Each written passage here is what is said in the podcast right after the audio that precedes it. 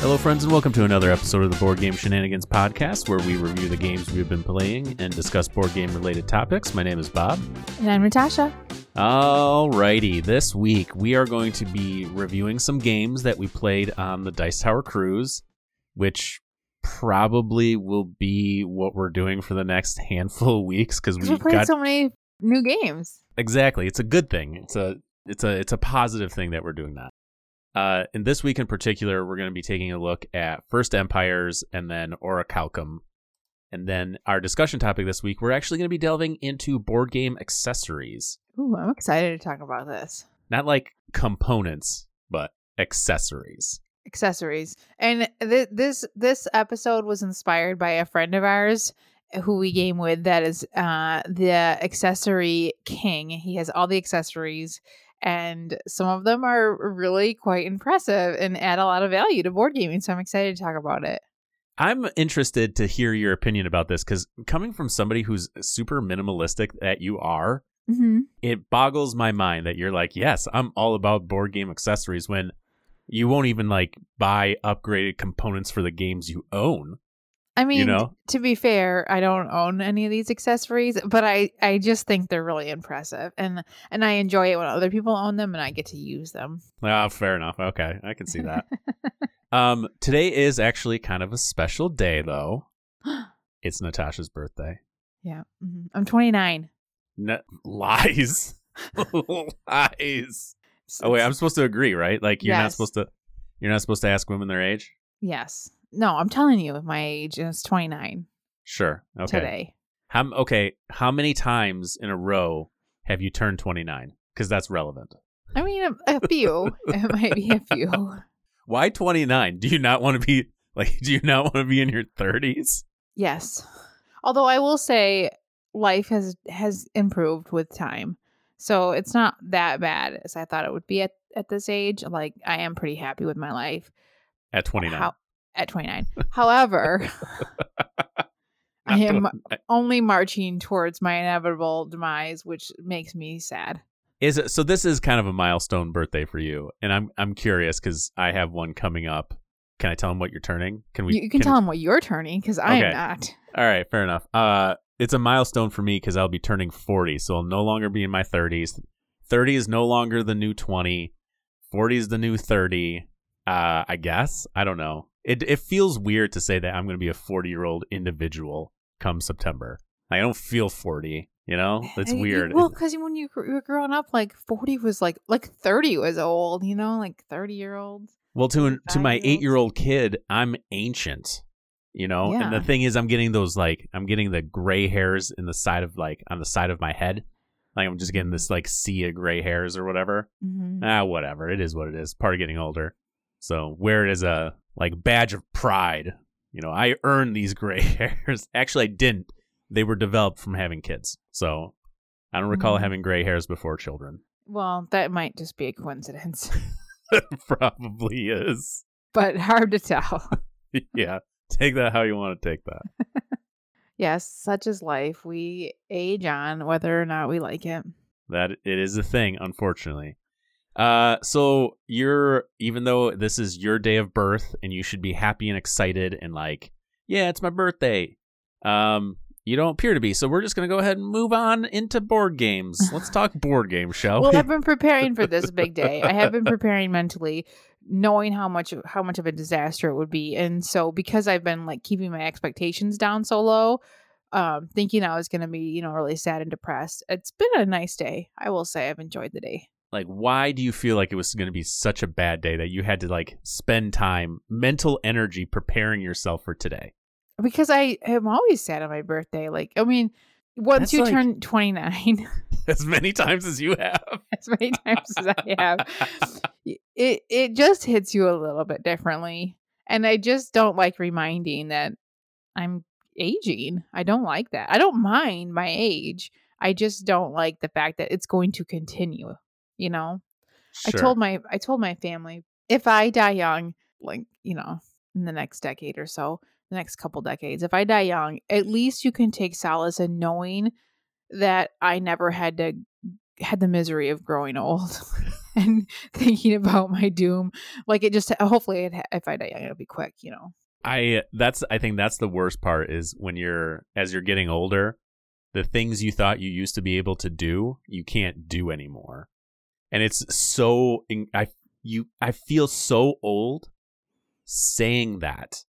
Like I remember hearing my parents say that, and I'm like, "Oh, that's never going to be me." And now no, there's certain things. all of a sudden, and we're not old. Like we're not even old yet. No, no. But it's. I mean, growing old is not for the weak. I mean, it's it's a tough. Not yet. I mean, I'm not. You've got. I got another another. I mean, maybe halfway there before things start to get tough. But I bet you're more than halfway. no, no, no. My life will not get tough until yeah, how many times are you gonna turn? well over. Like, are you eventually gonna stop telling 58. people you turn 29 and just come up with like a new number, or that's No, just gonna be no, your I'm standard? Like, like 29. All right, you do you. You know that's fine. All right, let's talk about some board games, shall we? I feel 29 in my heart. Yes, let's talk about board games. I feel 29 in my heart. Nice. All right, uh, let's talk about First Empires. This is a dice rolling territory game designed by Eric Vogel, art by Jeremy Fleury, and published by Sandcastle Games. In this game, players are leaders of different empires trying to achieve objectives, increase five different tracks to score the most victory points. Players will be playing a certain number of rounds based on player count, and each round players will take one turn, which has three phases. The first thing a player will do is roll dice. Each empire is slightly asym- asymmetric at the start of the game, but players will roll as many dice as their dice track shows. Then players have a chance to re-roll some or all of their dice. How many times they can do this is based on the second track on their player board. Once players have finished rolling and re-rolling, the next step is movement and conquest.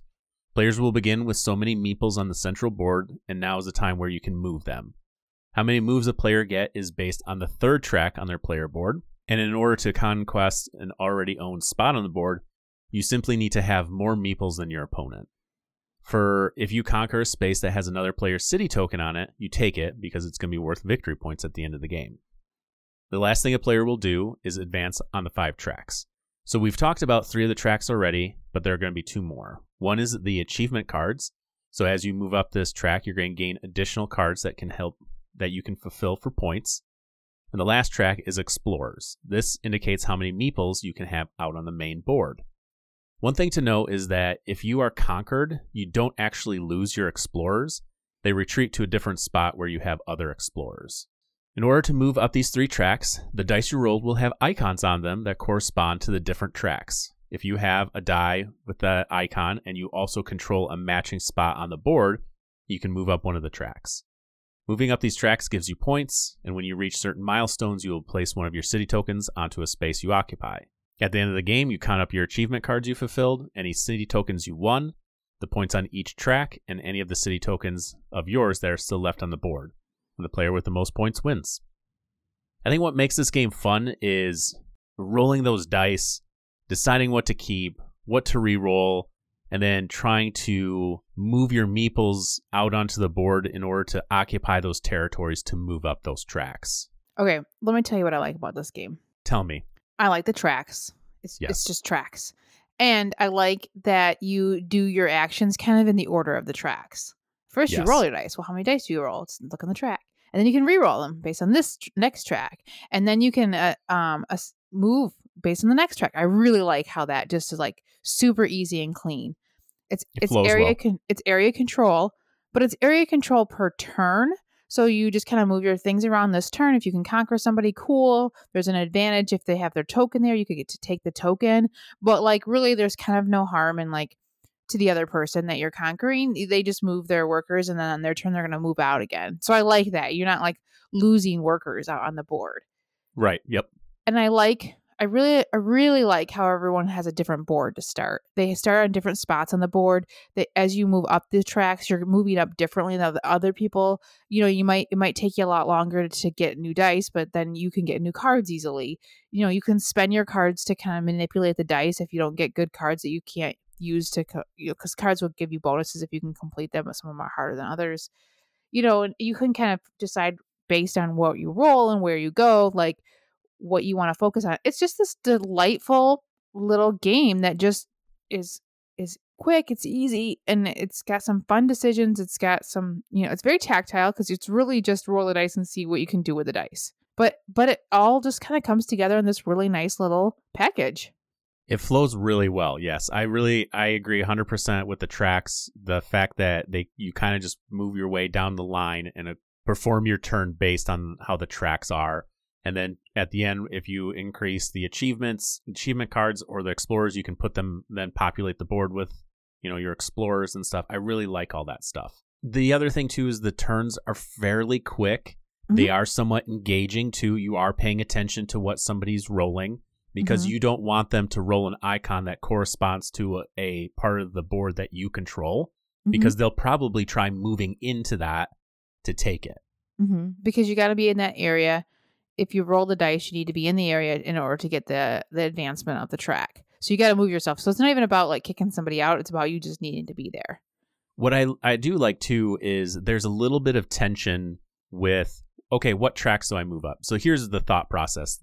Okay, rolling more dice is good. The more dice I roll, the more things I can do. Oh man, but I have five dice now, but I don't have enough people to like you know, put out on the board. So I'm gonna, I'm, all right, I'm gonna bump up my people. Okay, well now I have all these people. Like, where? How am I gonna? Like, I need more movement. I need to be able to do more. So maybe I'll, I'll move up this track so I can move mm-hmm. up. Ah, but the, you know, rolling five dice is cool, but I, I really need to roll the things I need to roll. I'm gonna bump up, you know, my uh, reroll track. But then I need to make sure I'm getting these achievements. So now, like, it's striking this balance between all the tracks mm-hmm. about which ones you're going to go up. That said, sometimes I found myself not being able to make the decisions I want. The game kind of just dictated what I could do. You're very limited to what you can do based on the dice you roll. Yes. You want to go up the purple track, you need to roll purple. Otherwise, it doesn't matter. You're not going to be able to do it. I think in that way, the game, um, because of the they have different boards each turn, and because you're really relying on the dice, the roll the dice, it's not going to get samey. You're really just rolling dice and seeing what you can do with it. I think that it's because it, I think if you had more control over it, you would kind of end up taking the same path and doing the same strategy every time. So for me, yeah, it's not going to work out the way you want. You might want to like heavily invest in um, getting lots of cards, but it just doesn't work out that way. I think that makes it good eh, because of the way the game flows. I do like the fact that each empire is slightly different than the others. Mm-hmm. It's not like completely night and day difference. So, for example, one empire might roll to start four dice instead of three, or they might get three movement instead of two, or mm-hmm. they might get three cards instead of two, that kind of thing. So mm-hmm. I do like that. You do have some manipulation with the dice with those achievement cards. So there are five tracks. So each track has an icon on a die, and then the sixth icon is a sword, and that sword you use to help conquer others. So if let's say Natasha had two meeples and I had rolled a sword, I could move two meeples into that space and I would conquer it because I have an extra, essentially, person because of that sword. Mm-hmm. what you can do in the first phase of rolling your dice is you can discard an achievement card to turn any dice into a sword. And then at the end, when you're mo- advancing on the tracks, you can uh, basically chuck an achievement card to flip it to an icon that you want. So there is some manipulation there, but you're also getting rid of potential points in order to do that. Yeah, those cards are hard to come by unless you're really moving up the card track. Like you might only, I I think I only discarded one at the very end of the game because I knew I wasn't going to be able to achieve it anyways.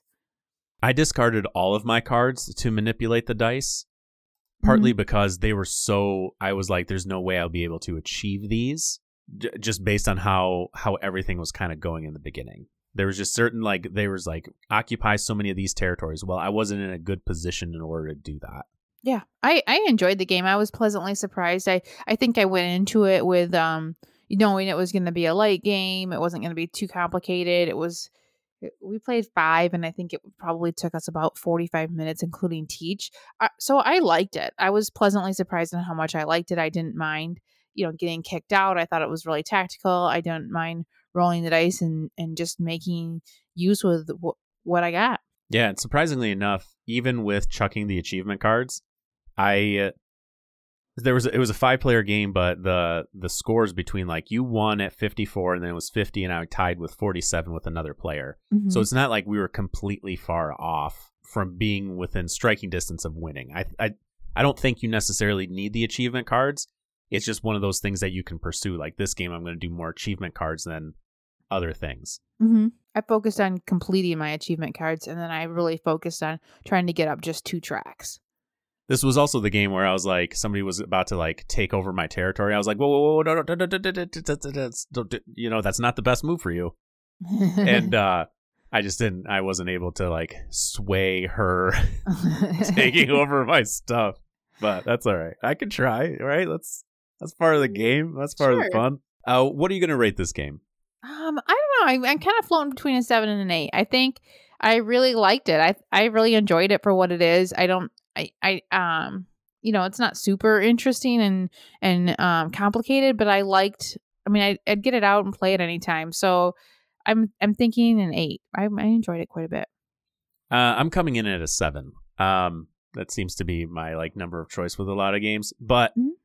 I enjoyed it. I don't think there's, you know what? I'm gonna say a six and a half, and here's what I, here's why I'm gonna say a six and a half. I'm gonna change it slightly. It just doesn't quite have enough tension for me. I want. Oh, it was. It's so close though. It's really close to having that tension that I like. And if I didn't have like a turn or two where I felt more like, okay, this is just what I'm going to have to do because this is what I have. Mhm. If I didn't feel that way a couple times, I think I would bump it up higher. It's it, I think it's a good game. It looks it looks great. I really like the components on it. I think it's an overall good game. And if somebody was like, "Hey Bob, do you want to play this?" I'd be like, "Yeah, I'm down." Mhm. Am I going to own it? No. Yeah, I, I'm not. I I don't disagree with you. There, you're right. There is no tension, and I think my expectations going into the game is probably why I enjoyed it so much more because it Sure. was an area control game, and I was like, "Oh, I like this." You know, this is this surprises me. I, I I thought it was just a lot of fun, little fun game, not brain burny, not not too much tension, but I enjoyed it. Yeah, I th- you know, who's this game for? Like, if you like those lighter interactive games where you're just chucking dice, kind of seeing what happens, hmm I think this is actually a really solid game for that. I think it'd be great, like at Target, as like a, a mass market game. Yes, I agree. easy to teach, easy to play.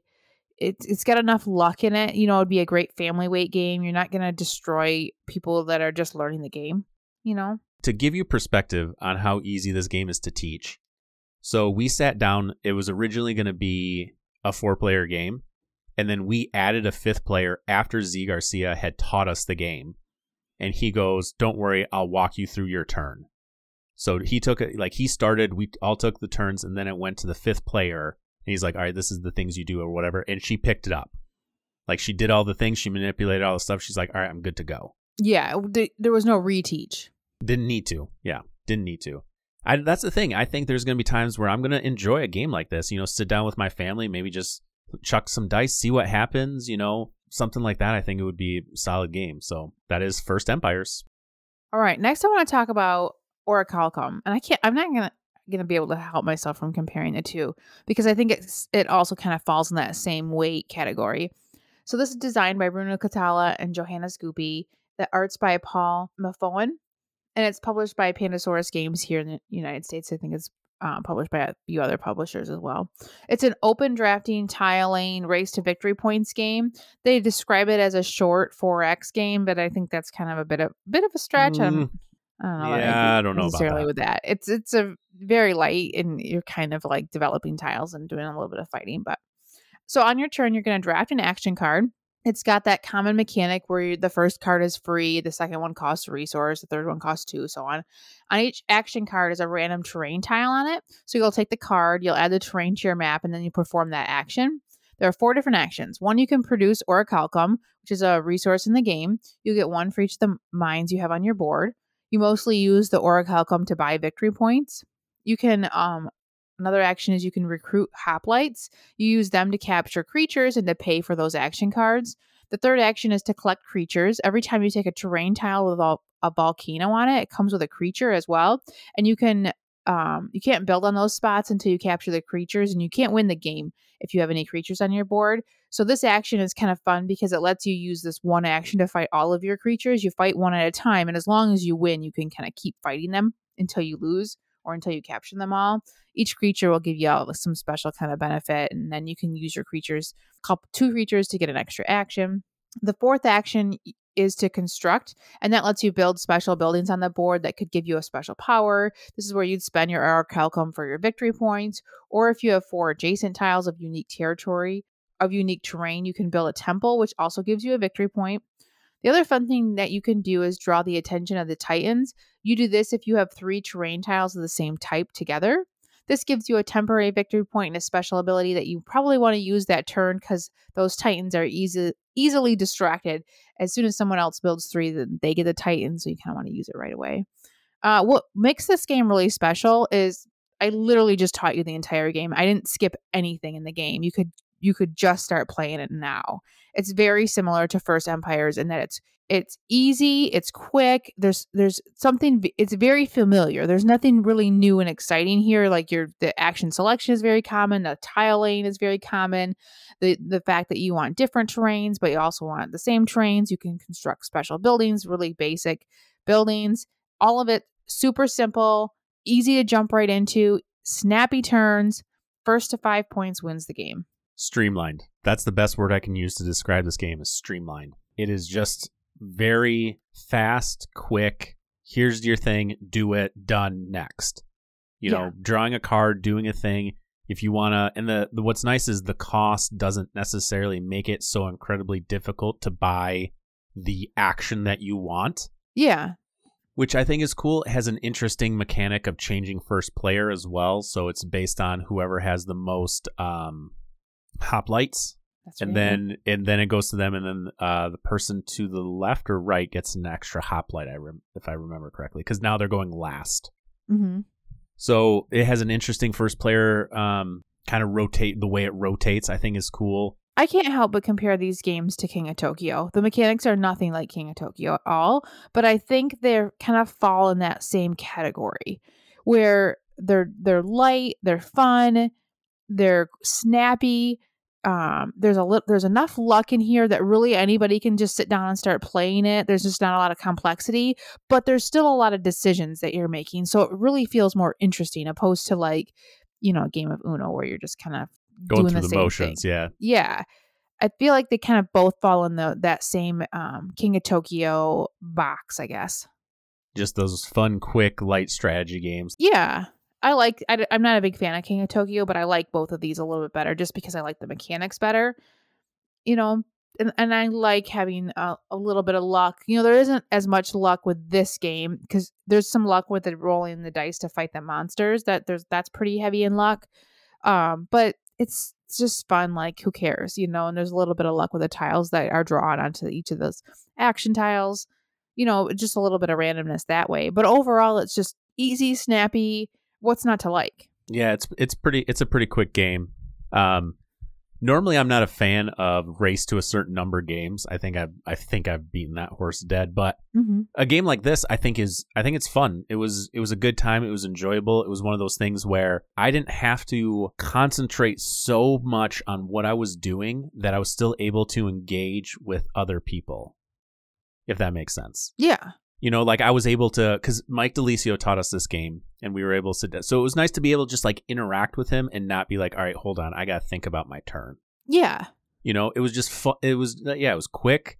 Um i do like i like the god thing because if you create this big space you you grab this titan and then all of a sudden somebody creates a bigger space so then they steal the titan from no you. No, they don't even need here's the thing they don't even need to create a bigger thing they just need to create three they're like the titans are like ooh i'll go over here you've att- attracted the attention of the titan.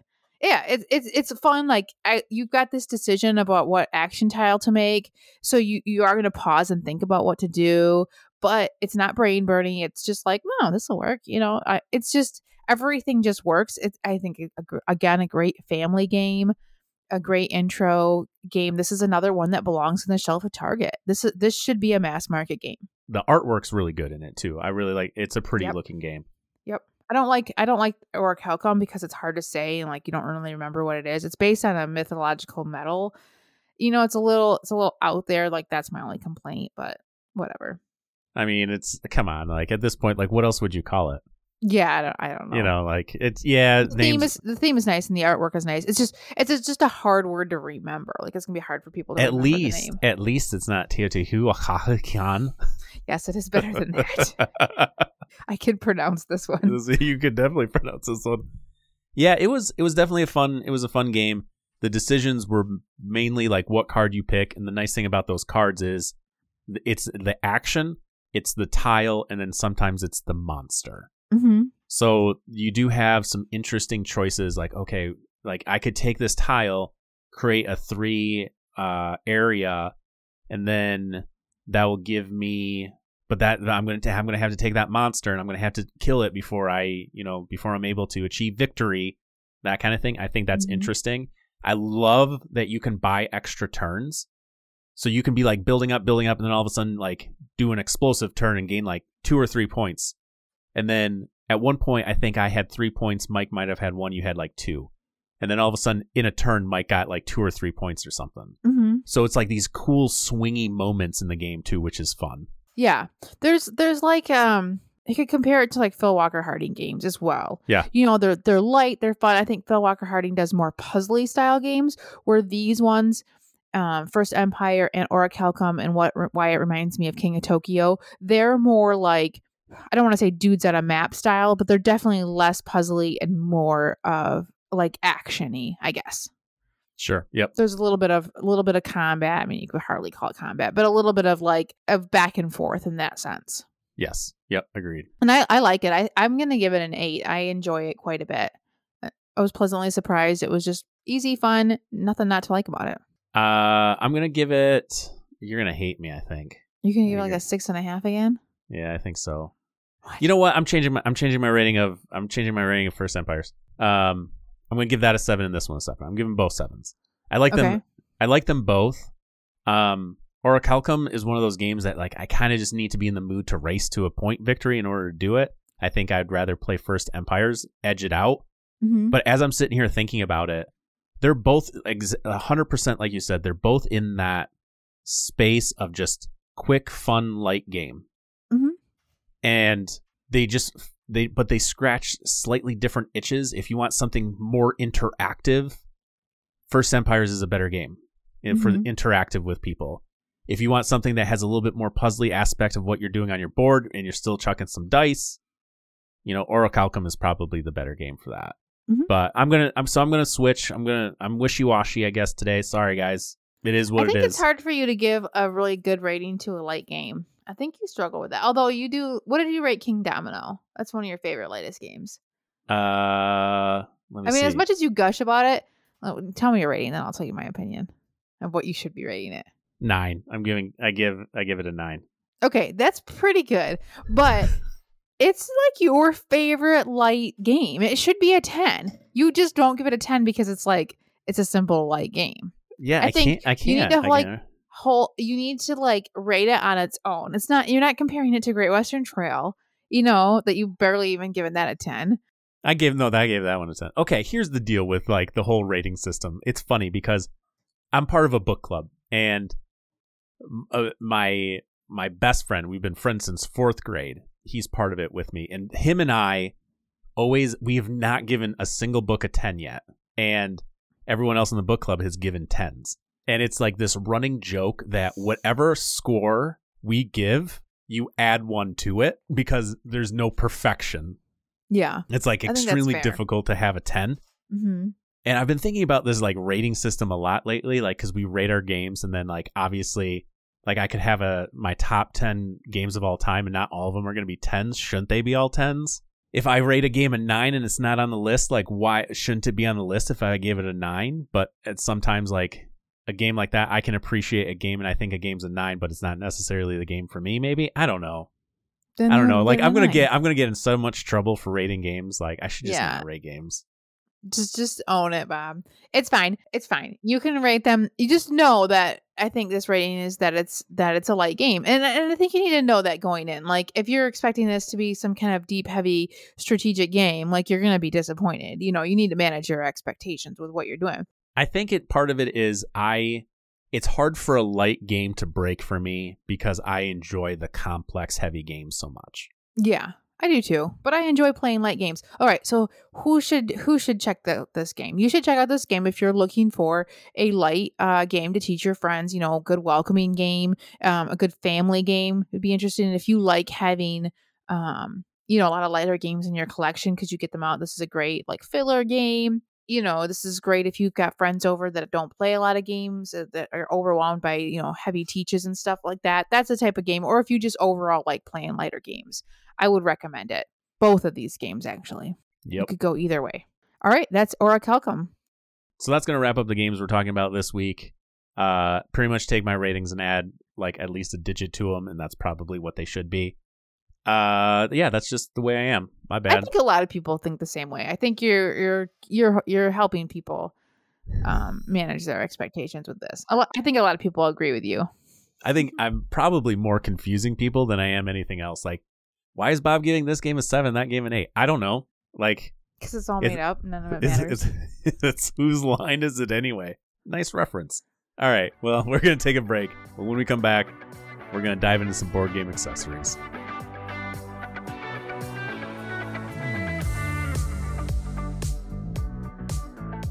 All right, welcome back, and let's talk about board game accessory. What do you need to buy right now for your board games to make your gaming experience better? Okay, let me start off by some things that I have actually bought in. bought Um, and purchased okay bought okay, homemade. I made I made it. Um, a game inserts. So Broken Token, they do game inserts. Other ones you can 3D print them. You can make them out of foam core. I have um, ma- I made one for Castles um of Mad King Ludwig because it's got all those tiles. It's you know all that, and so I made my own. I got foam core and I cut it out and I like pieced out each each thing and glued it into the box. And I hate it. It was such it was so much work and it doesn't offer me bring me any joy like it doesn't make sorting any easier it's still difficult to get it out not a big fan. I think the broken token ones and a lot of those specialty made ones are really good and they're really nice when you can like kind of bring the whole thing out and just ready to play the game. They're great but they're so expensive. I just i just don't haven't invested in any of those. For to me they're not really worth it. The broken token ones especially the any of the wood ones are uh, they can get pretty pricey but the there's a company that makes like those foam core one kinda and it's folded space Hmm. they these ones are quite a bit more affordable than let's say the broken token one of the other things about the broken token ones that i don't particularly care for is the amount of weight it adds to the box because those things can get heavy yeah and get super heavy. And not that it's that big of a deal, but it's just one of those things that like a game all of a sudden you grab it off the shelf, go weighs like fifty pounds. But those uh, folded space ones are actually really nice, and I think they're really well designed. And the thing, the funny thing is, with all this like new folded space, broken token, all these different things, companies are now trying to step up their insert game in Mhm. their in their boxes and you even see it in like you know game trays for uh kickstarters and stuff like that right I'm not. I'm not a fan. They're fine. I think they're they're they're a deluxe experience if if you like them and they're easy for you to set out your game. That's great, but for me, it's it's not as important for some games. my biggest thing is if i'm going to get an insert that insert better make setup faster Yeah, that is my that is my number one thing like and tear down. Like I don't want to have to slide a bunch of tokens in a row, like tiles in a row, and set them in this thing. I want to just throw it all in a box. Pretty much and the the one that i think about the most is so i have the folded space for great western trail. And what you can do is you literally just pull out a tray and you hand it to somebody. Has their starting deck it has their starting building tiles it has all their meeples it has all their discs Mhm. has everything they need and they can just keep it right there. And then each resource or each tile one two and three has its own little like box not box but like open box that you can put that you have them in there so you just set it i just set them next to the board and i can pull out of those to set everything up something like that i think really improves setup but then you get a you get an insert like uh wayfarers of the south tigris the one that came in the box Ugh.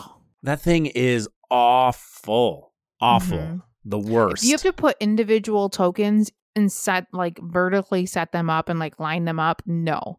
They need to be a bin for everything. If it's not Yeah. a bin for everything, don't bother. I do not want to slot in tiles. You know what's a, one of the funniest inserts I think I've ever unboxed in my life is Bärenpark. Have you seen Have you seen the insert for Bärenpark? No, I haven't. Okay, so I, I struggle to call it an insert. It's literally so as you're punching out the tiles, there's like two like two or three like long pieces that you connect together and all it does is make small little compartments in the box. Yeah, no. It and it's you well you make a T kind of but you have to angle it inside the box so then it has three separate spots that you put tiles in. Okay. Like it why even waste the cardboard for something like that? yeah. I saw that I was Just like you gotta be in, in you gotta be kidding me. Like, and the thing is, like, uh, even something. Man, I have a lot to say about this. Apparently, even uh, Return to Dark Tower. So I have a lot of the you know miniatures and stuff like that for Return to Dark Tower. My wife and I have been. Have, I have it set up and we've been playing it, and I'm getting ready to just like throw the insert out. Just bag the minis and just consolidate it all in one box because I'm just sick and tired of like pulling trays out and doing all this other stuff. Like, yeah, it's cool, but uh Yeah. gets so yeah. I take my minis all out of the inserts and throw them in a plastic baggie. Maybe they get bent, but that's life. Uh, Yeah, the, I know yeah. mini- miniature quality is a lot better. It's not like the old days or whatever where it's flimsy plastic. All right, let me let me talk about an accessory that I love that I do did buy and I um love it.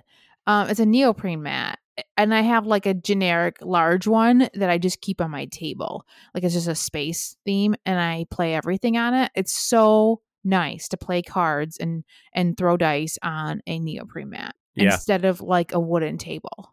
And you can buy those at conventions. You can get like big ones and smaller ones. I like the big ones that take up like the whole table or like a big chunk of the table. Yeah, there's so many places that do those now, and yeah, good neoprene mat. Mm. You just put it right on your kitchen table, and now you can. It's just easier to play cards. So at one of the things I like at Origins is all the tables have like a like a game toppers neoprene mat sitting on top of it, Mm-hmm. and I really just enjoy that so much. The fact that every single one of those tables has that mat on it, it just enhances. It's so much better than like they, they used to have the tablecloth on there. It's so much better. It's it's just really nice to plan a mat, and it's not expensive. It's something you add to the table, and yeah, I highly recommend those. Yeah, the ta- yeah, they're nice. Yeah, I, li- I like them quite a bit. Another one that I really like having is a, a dice tray or a dice tower where you can throw your dice in.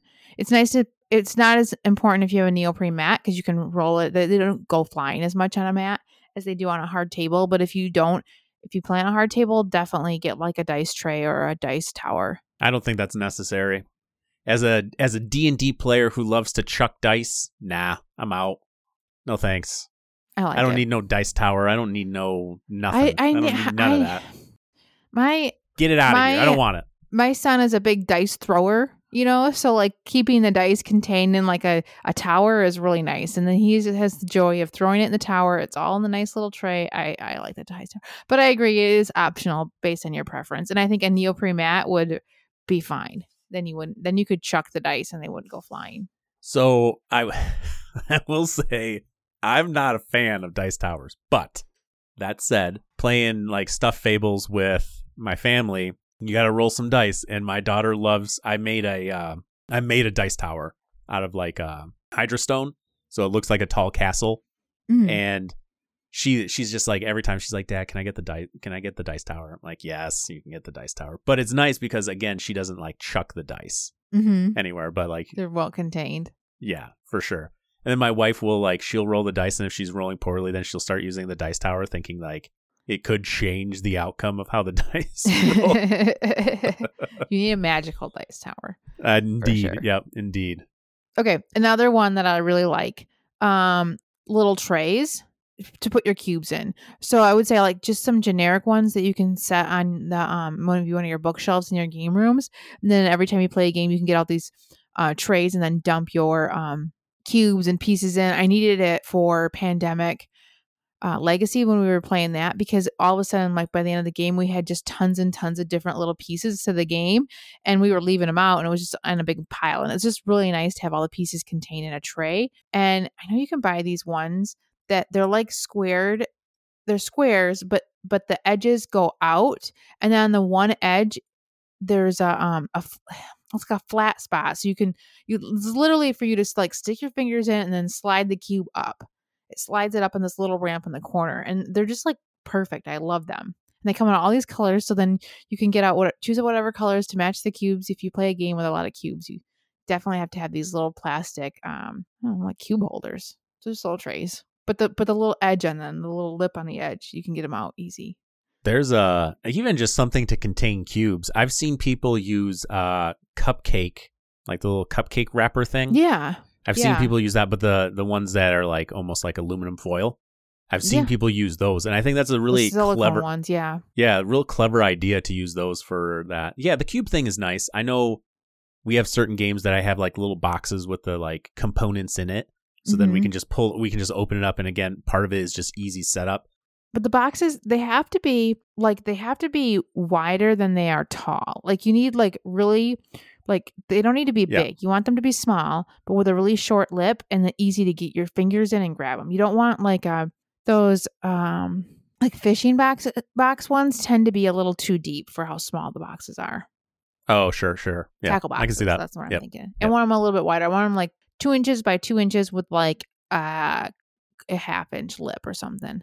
You're very specific about the kind of container for cubes that you yeah, want. make sure you get the right ones. Don't get a weirdly shaped one, especially if you have fat fingers. You are so snooty when it comes to board game accessories. I never even would have expected this. You're the snootiest right now. Like I'm like, yeah, whatever. You're like, no, no, it has to be two by two, not too tall, not too short.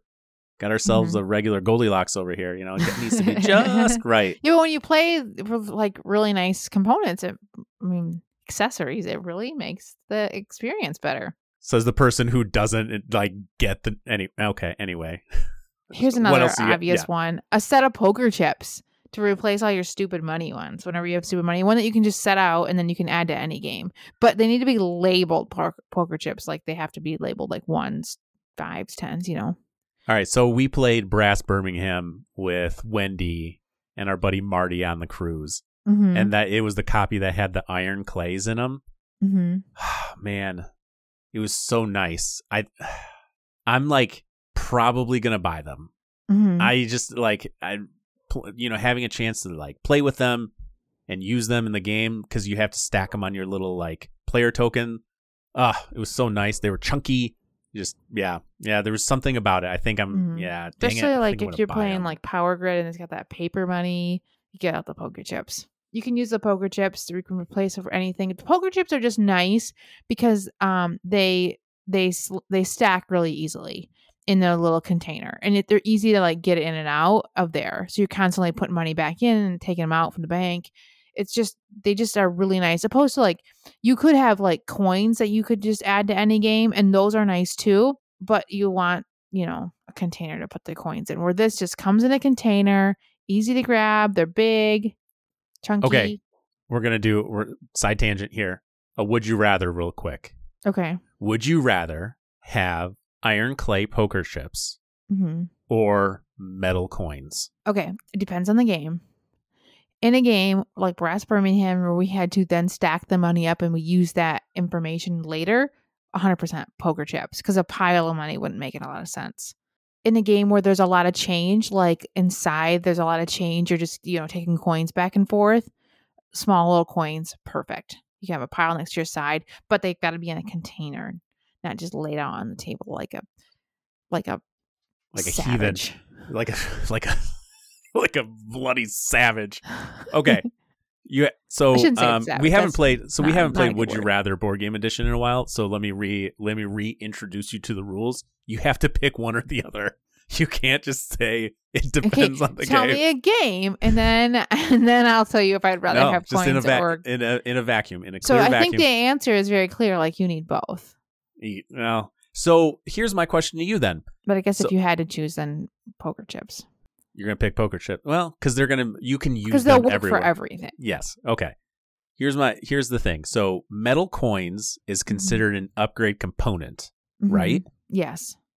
Is a poker chip an accessory or an upgraded component? Okay. If you put the poker chips in a game, it is a component. If you put the poker chips on your bookshelf in your game room, it is now an accessory that can be used with all of your games.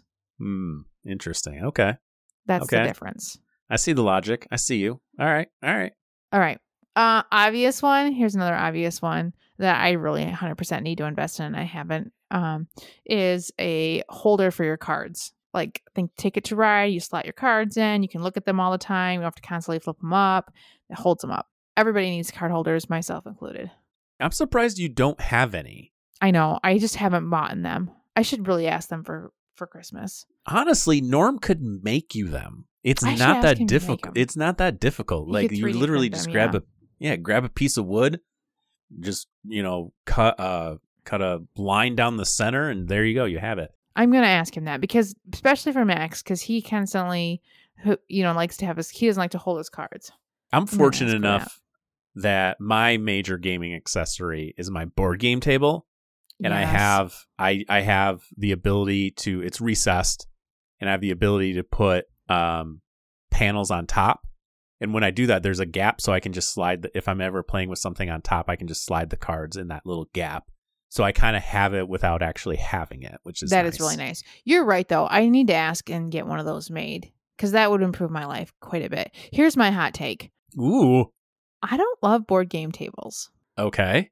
because I feel like they're too tall for me. Like my arms have to be up here and then I have to deep down go down into the like the well of the table. They're just too high. I'm not a big fan. Interesting. Mhm. I like flat surfaces. I prefer to play on your table when um you have the the topper on it. Hmm. I mean, not that I dislike it and don't like playing at your table or board game tables. I just don't. To me, like, Sounds like Um, you hate it, but I mean that's besides the point. because even my husband's like, "Want me to make you a table?" And I'm like, "No." I to me, they're not worth it. Like, they're they're wonderful, and, and people, I totally understand why people love them, and that's fine. But to me, like, I, I can no, I like regular kitchen table is just fine. and that's the thing is i don't think a, if i my hot take i don't think a board game table is necessary i think it's Mhm. an extravagant luxury that i just i was fortunate enough that i was going to build one and then a very good friend of mine slash customer he's a carpenter and he just ended up doing it because he was like bored and needed time to kill i still to this day like i just it boggles my mind that he did that for me but Mm-hmm. you know, for what the number one thing that I love about my board game table is I can have a game set up underneath, put the topper on, and then have a game up above. Yes. So, for example, right now, as it, it if you would walk into my game room, the topper's on. On top, we have Dark Tower set up with the expansion because we've been playing it, my wife and I. Mhm. But as soon as we put all that away and lift it up, I have Stuffed Fables already ready to go underneath because we've been playing through that with my daughter. Yes. I love being able to leave a game out because it's so much easier to then just sit back down and play it. Or you can stop, like, especially when you're playing with kids and they're all of a sudden they're just kind of over it. You need to just stop and you don't have to pack it up. You can just leave it all out. So I, I do recommend the table for that reason. But if you're like me and you have a big basement, you can just get two tables and that works too. Yeah, I mean, I know for the longest time I used those folding tables, especially when I played D and I would take two of them and put them together, Mhm. which was like perfect. Like I could put my battle mat down; everyone had their own space. It was fantastic. the The other thing with having games set up, what I'll do is if let's say I'm hosting a board game day, what I'll say is, okay, you know, these are a couple of games we're gonna play, and what I'm gonna do is I'll set one of the games up underneath, put the topper again, set the other game on top. So it's essentially the same thing, but now we can transition into the second game that much faster. It's already set up. All you gotta do is move the table and boom, we can start playing. I love it. That's the Yeah. part I love the most.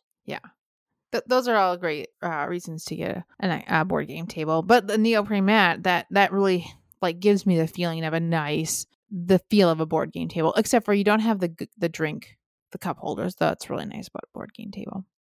You're not spilling your you're not spilling your drinks. And I do have a bottle opener for sodas. All right, I got something that I think I might pick up to bring to your house when I come over. And now those are um, little, I don't even know what you call them. They're like little tongs for your fingers.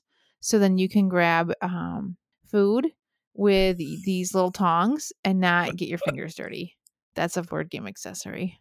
Um yeah, I mean I've seen them. I've I- seen Am I that people bad? use them. Am I that bad? So then I don't have to lick my Ugh. fingers because my fingers are always clean. You shouldn't lick your fingers anyway. That's disgusting. What you need to do is just have like a like a moist towelette or a paper towel there and just wipe your hands off My, my tongue's moist. That works. Oh my god. Oh my god. Gross. I'm not actually gonna buy one of those. Just kidding. Kidding. All right, another one. Another one. Okay, this is 100% something that everybody who teaches games needs to buy. And I saw this just a few weeks ago and it blew my mind. And I was like, 100%, you need to buy this. A pointer. So Like when you're pointer? teaching, just a pointer. You could be a laser pointer, or I think a, a real actual pointer is more fun because you can go click and, hit- and hit things with it. And so when you're would you teaching games, How do you go? How do you go? click. I mean, it's oh, more okay, like gotcha. Yeah. Got, okay. But- That's it. Okay, I so got you. you can teach a game, a big game, and you don't even have to bend over or reach over. This is especially helpful for somebody like me who have short arms. A pointer, and you go right here. See this, this, um, you know, iconography. This, you know, or here. You just when you're teaching a game, uh, you need a pointer. Everybody needs a pointer, and they're so fun to use.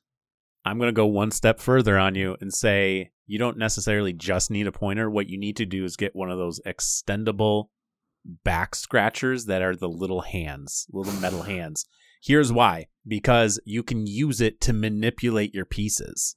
So you can use it to teach, and then afterwards, like I have a friend who uses it all the time when we're playing uh, D and D. He'll take it to move his mini where he wants it to go, because sometimes he doesn't want to reach over somebody. Or as a as a DM, I'll do that. I'll like I'll use it and I'll be like, all right, this guy moves here, this guy moves here. Instead of like reaching over everybody, I can just manipulate it that way. I know one time I was playing, um, and I had this fancy shirt on, and it had these big puffy sleeves, and I'd reach over and I'd knock things over with my sleeves, and people are getting frustrated with me. Pointer, problem solved. You do act. There are times where you're like a bull in a china shop when it comes to a board game. Like you'll be knocking stuff over all the time. Yeah, yeah. Anything where I stay back, like in my chair, and not like lean onto the table, is a good thing. You're just clumsy, is what it is. You're just clumsy. I mean, that's that's one way of of saying it. I have one board game accessory that I would like to bring up that I think people should have. Okay. And it's not so much an accessory as it's probably, I'll describe it more as a kit. And that is the board game sewing kit. We've Ooh. talked about this in the past.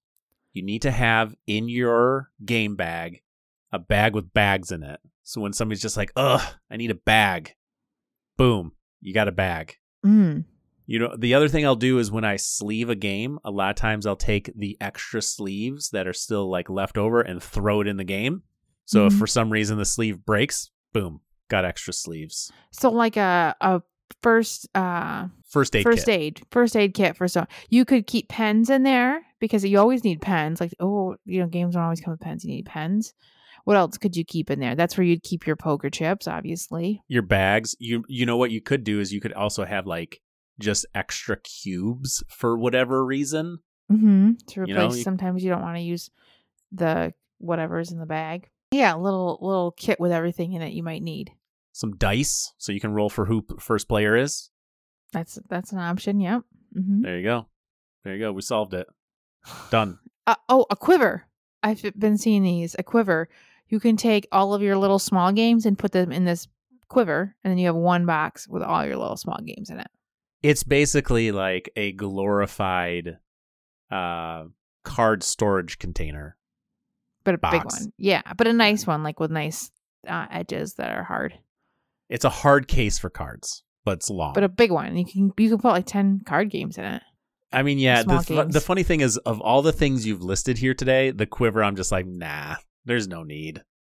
There's yeah no you need like keeping all, that. your games in boxes though you'd never get rid of your boxes I don't know. I might consider it. It depends on how much space I have left. Once I'll, you know, usually when you go to board game night you're bringing like one or two small games you're not bringing like 10 Well, part of it is I approach game night differently now than I did, let's say, four or five years ago. I remember four or five years ago, I'd bring a game bag full of games and I would never play them. So now what I do is I'll bring like one or two and then a filler game that I know sometimes we can just get in because we're waiting for somebody. Like it right now, it's like Scout and Mountain Goats are always in my bag. And then it's like one or two other games. Specifically, if we've decided like I'm going to teach a game or I'm bringing a game, we're playing it, then I'll bring that game and maybe something else. But I mean, everyone's mm-hmm. just chomping at the bit to get some of the new their new stuff played anyway.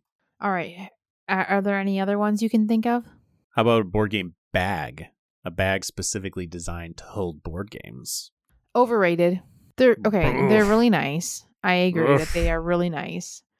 However, what do you end up doing? You end up filling up this whole big board game bag full of board games and you lug it all the way down to the game store and you might pull out one or two of your games.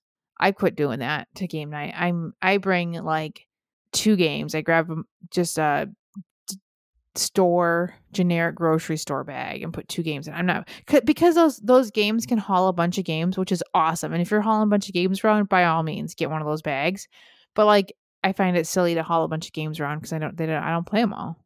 I unfortunately might have to agree with you slightly on this. Uh, and it pains me to do so. Um, yeah, here's the deal. Same, samesies, samesies. I have found myself when I start bringing games to game night, I fill up a Cool Stuff Inc. canvas bag. Those of you who have been to Gen Con or any, not, not even just Gen Con, Origins, anywhere where cool stuff is present, you Mhm. know what blue bag I'm talking about. That nice one with the nice handles. Yep. I've been bringing that because it can fit a game or two and the time in like a couple card games. When I start bringing my board game bag is well, I unfortunately I have two board game bags because I'm pretentious like that, I guess. But when I when I start bringing that is when I'm bringing heavier games. So for example, Mosaic. If I'm bringing Mosaic, it's going in that gigantic bag, and I Yeah. have so I have bags from board game tables, which I think is Allplay now, but they so they have uh, one that's just like you can stack the games up, and then I have one where it's like wa- like not as tall but wider.